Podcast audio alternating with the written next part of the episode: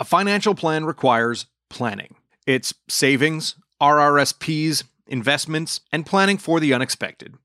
TD Term Life Insurance can help protect your family's financial future if you were to unexpectedly pass away. You can apply for TD Term Life Insurance online or over the phone by speaking to a licensed advisor. If you're under the age of 55, you could be approved for up to $500,000 of coverage without a medical exam. Conditions apply. TD Term Life Insurance is underwritten by TD Life Insurance Company. Visit tdinsurance.com slash term life to learn more. The night of September 30th, 2017 will be burned into the memory of Edmontonians for years. That night, a man ran down a police officer before stabbing him, then used a U-Haul truck as a weapon on a busy downtown street. More than three years after the attacks, there are still questions left unanswered. I'm Dave Breakenridge, and this is 10-3. Edmonton Journal Justice reporter Johnny Wakefield joins me to discuss new details uncovered in the case why, despite the appearance of an act of terrorism, those charges were not pursued, and why we may never get a full picture of the motivation behind these crimes. Don't forget you can find this podcast on Apple Podcast, Google, Spotify, wherever you get your favorite shows. I'd love it if you could leave us a rating, a review, and tell your friends about us. So, Johnny, for those who don't remember, who is Abdullahi Sharif and what was he convicted of doing? Well, Sharif was convicted of trying to kill five people in what police called a terror attack in September 2017.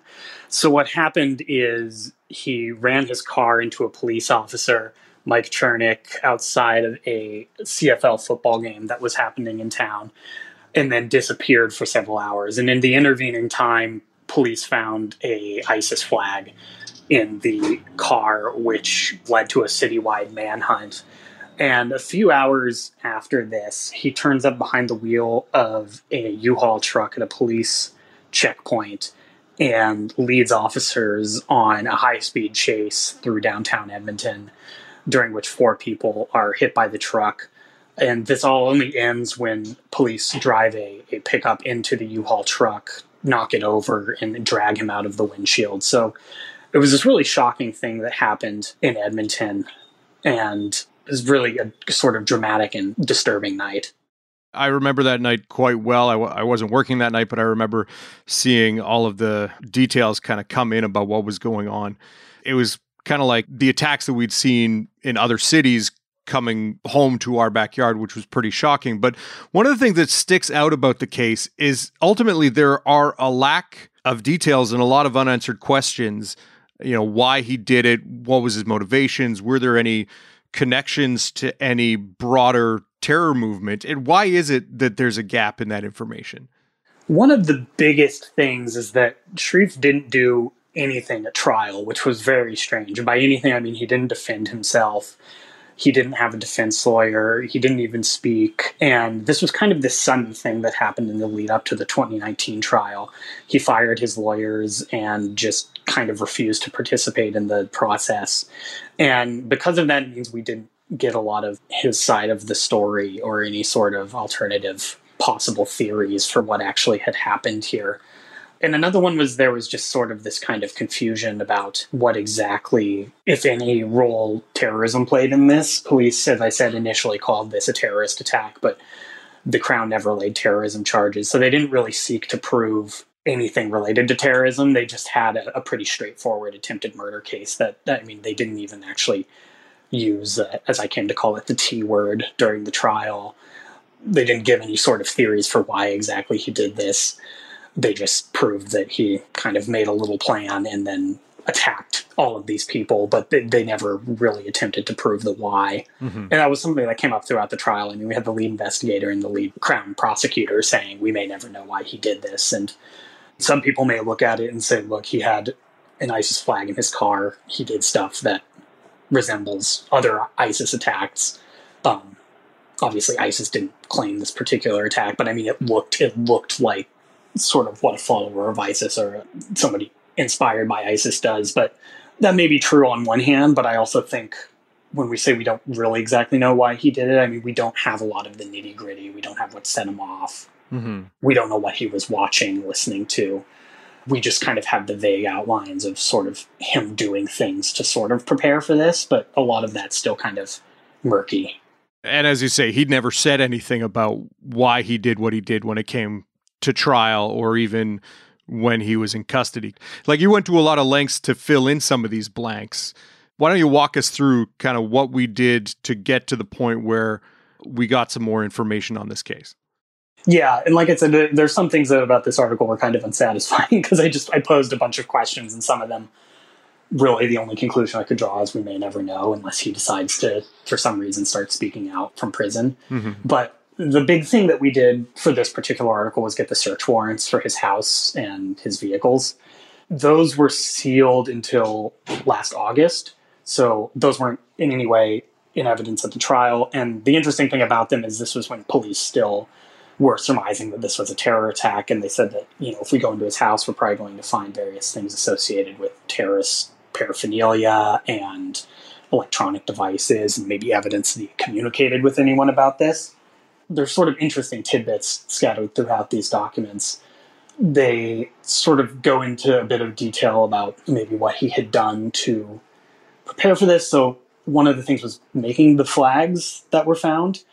And so a bunch of the items that they seized were kind of arts and crafts projects and supplies. So you have um, paints, brushes, dowels, things of that nature. There were a couple of other, I'm guessing, prototypes for the original flag. Yeah. So there was a there was a different flag there. There were a couple. They were described only as ISIS T-shirts.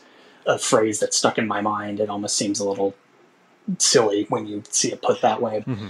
That shouldn't be all that surprising. I mean, these flags are usually homemade. A lot of the stuff involved in the sorts of violent incidents like this that will be homemade weapons, bombs, or whatever. Not not that's not something that they found specifically in this case, but the fact that he had made these flags himself isn't all that surprising, but does I think sort of provide a window into what he was doing and what his life was like and sort of the scene that he was living in. Did any of the documents kind of uncover any of his personal interactions, people that he would have spoken with or spent any time with in the time that he was in Edmonton before these attacks? Yeah, I mean, as much as it was relevant to the case that police were dealing with at that point, they had found, as part of this document they were drafting to get the search warrant, they had found basically a mention of Sharif in a police database saying, hey, back in 2015, a, a former coworker had reported him for having what the police referred to as terrorism ideologies.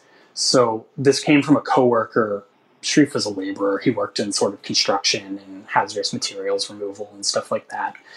And this coworker, who was 15 years old at the time, interestingly, said that he was working with Sharif when he had a summer job with a particular Edmonton company, and that he would sort of rant and listen to what this this 15 year old coworker described as ISIS propaganda and speeches and stuff the two sort of became comfortable with each other, and this coworker drew him out a little bit. And apparently, according to this complaint at least, Sharif would rant about Shia Muslims and um, polytheists and just sort of go through ISIS cliff notes in, in terms of what ISIS's ideology is. Mm-hmm. So it seems like he had started engaging with that sort of thing around 2015, which a little after, a little sort of around ISIS's heyday so a lot of that went into the search warrant saying we're going to look through his house and we believe based on this and the style of attack that happened that we're probably going to find evidence of paraphernalia and planning and communications that were had prior to this attack. It's interesting, a, a, lot of that just kind of didn't pan out. Like I said, we had the arts and craft supplies and the ISIS t shirts, but none of the items mentioned there were anything like a computer or a cell phone or um, any sort of social media messages. So, I mean, if they did find any indication that he had communicated about actually doing something violent instead of just kind of ranting and talking a big game to a coworker, if they found any evidence of him actually having communicated about his plan, there was nothing that police found, at least that we know of. Like there weren't any emails or a phone that they got information off of that indicated, you know, he'd communicated with others who were supportive of ISIS or others who may have been sympathetic to what he ultimately wanted to do in Edmonton? He did have a phone, and for some reason this doesn't come up in the search warrants, but we know from police that he had a phone uh, one of the, the interesting wrinkles in this case is the police chief at the time, Rod Knecht, after he had left the role, went to Australia and attended a counterterrorism conference where he sort of talked about this because I mean, for Edmonton police, this was a very successful response. I mean, five people were injured, some extremely severely, but I mean, no one died.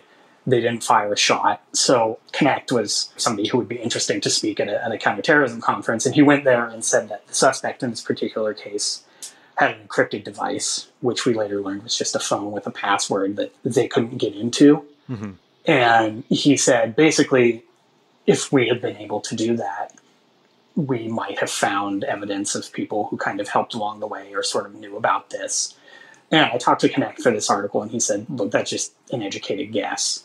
And he didn't really get into specifics of why they couldn't access it, but I've talked to lawyers who basically said this could be something as simple as Sharif declined to unlock his phone, and police don't really have a way to force their way into somebody's encrypted phone. So mm-hmm.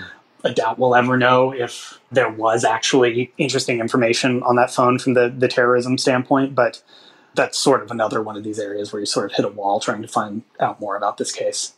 And as we've talked about, you know, at the time, there's a flag in the vehicle. The police talk about investigating it as a act of terror.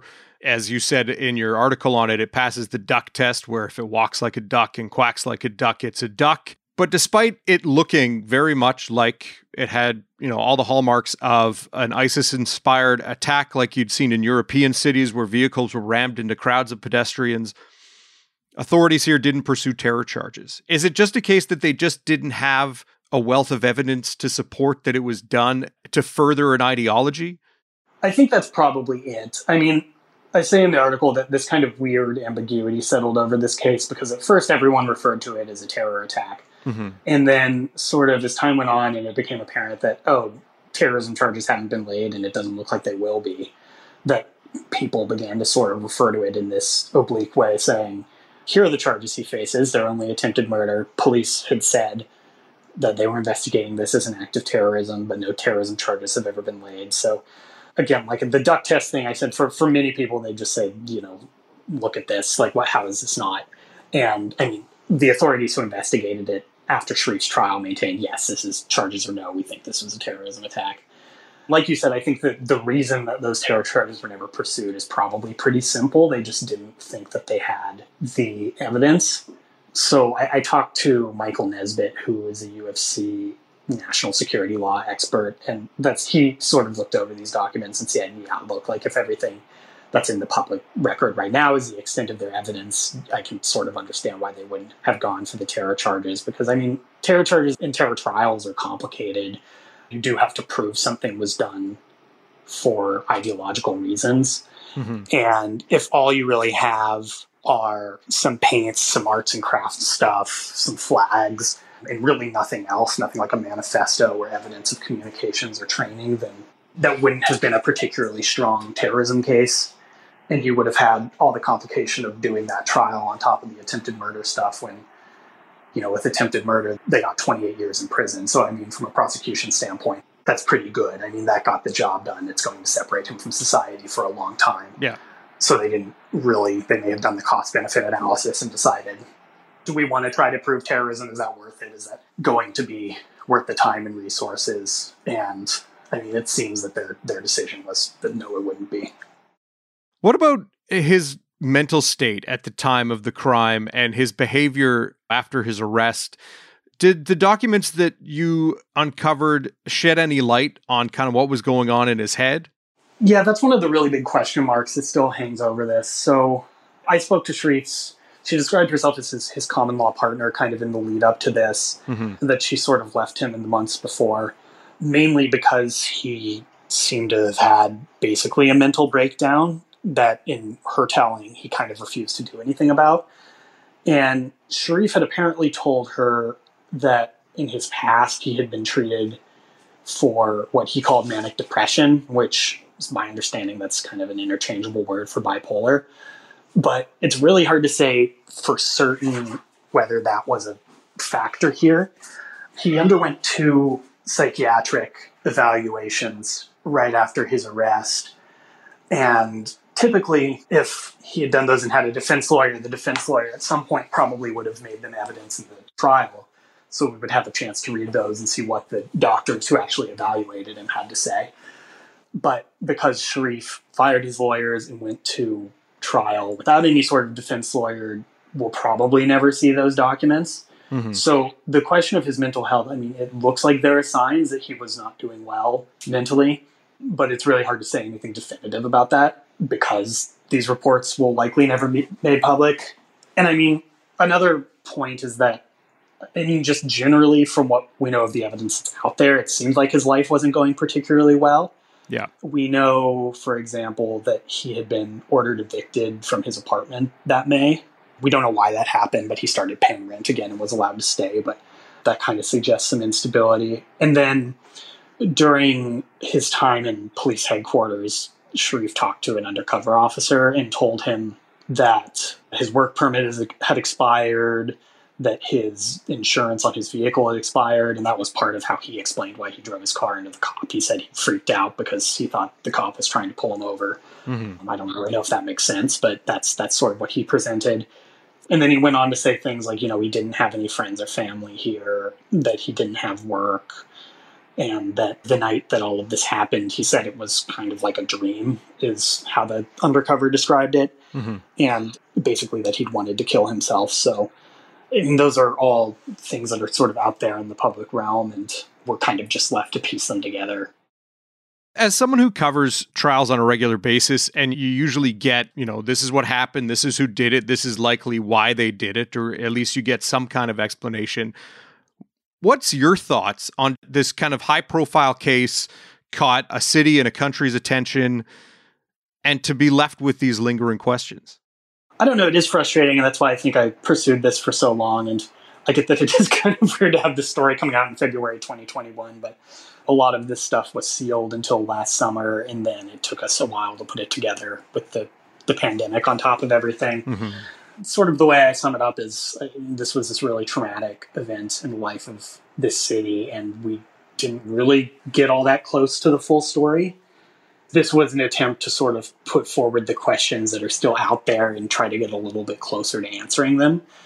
But again, I think the only way that we would find any answers is if for some reason Sharif decides to start explaining his side of the story, which, given the fact that he didn't choose to do that while facing a potential life sentence in prison, probably means that we won't, but this was my best effort to get us a little bit closer. He was sentenced to 28 years, as you mentioned. Ultimately, he'll serve some or all of that and then be sent back to Somalia. Is that what will happen? Yeah, I mean, that's extremely likely. I believe his immigration status is his he's just uh, he was on a work permit basically and he had been he had been a convention refugee he had come here after fleeing violence in somalia mm-hmm. had quite a amazing trek here i mean through Africa, South America, up through the United States. But it sounds like he never completed his permanent residency application, let alone his citizenship. So mm-hmm. the odds that he would be deported for this are very high. It definitely was a fascinating story in Edmonton's history, and certainly many questions remain. Johnny, thanks for spelling this out for us. Yeah, thanks, Dave. 10 3 is produced by Sean Knox, theme music by Bryce Hall. Thanks to my guest, Johnny Wakefield. More from him at edmontonjournal.com. I'm Dave Breakenridge. Thanks for listening.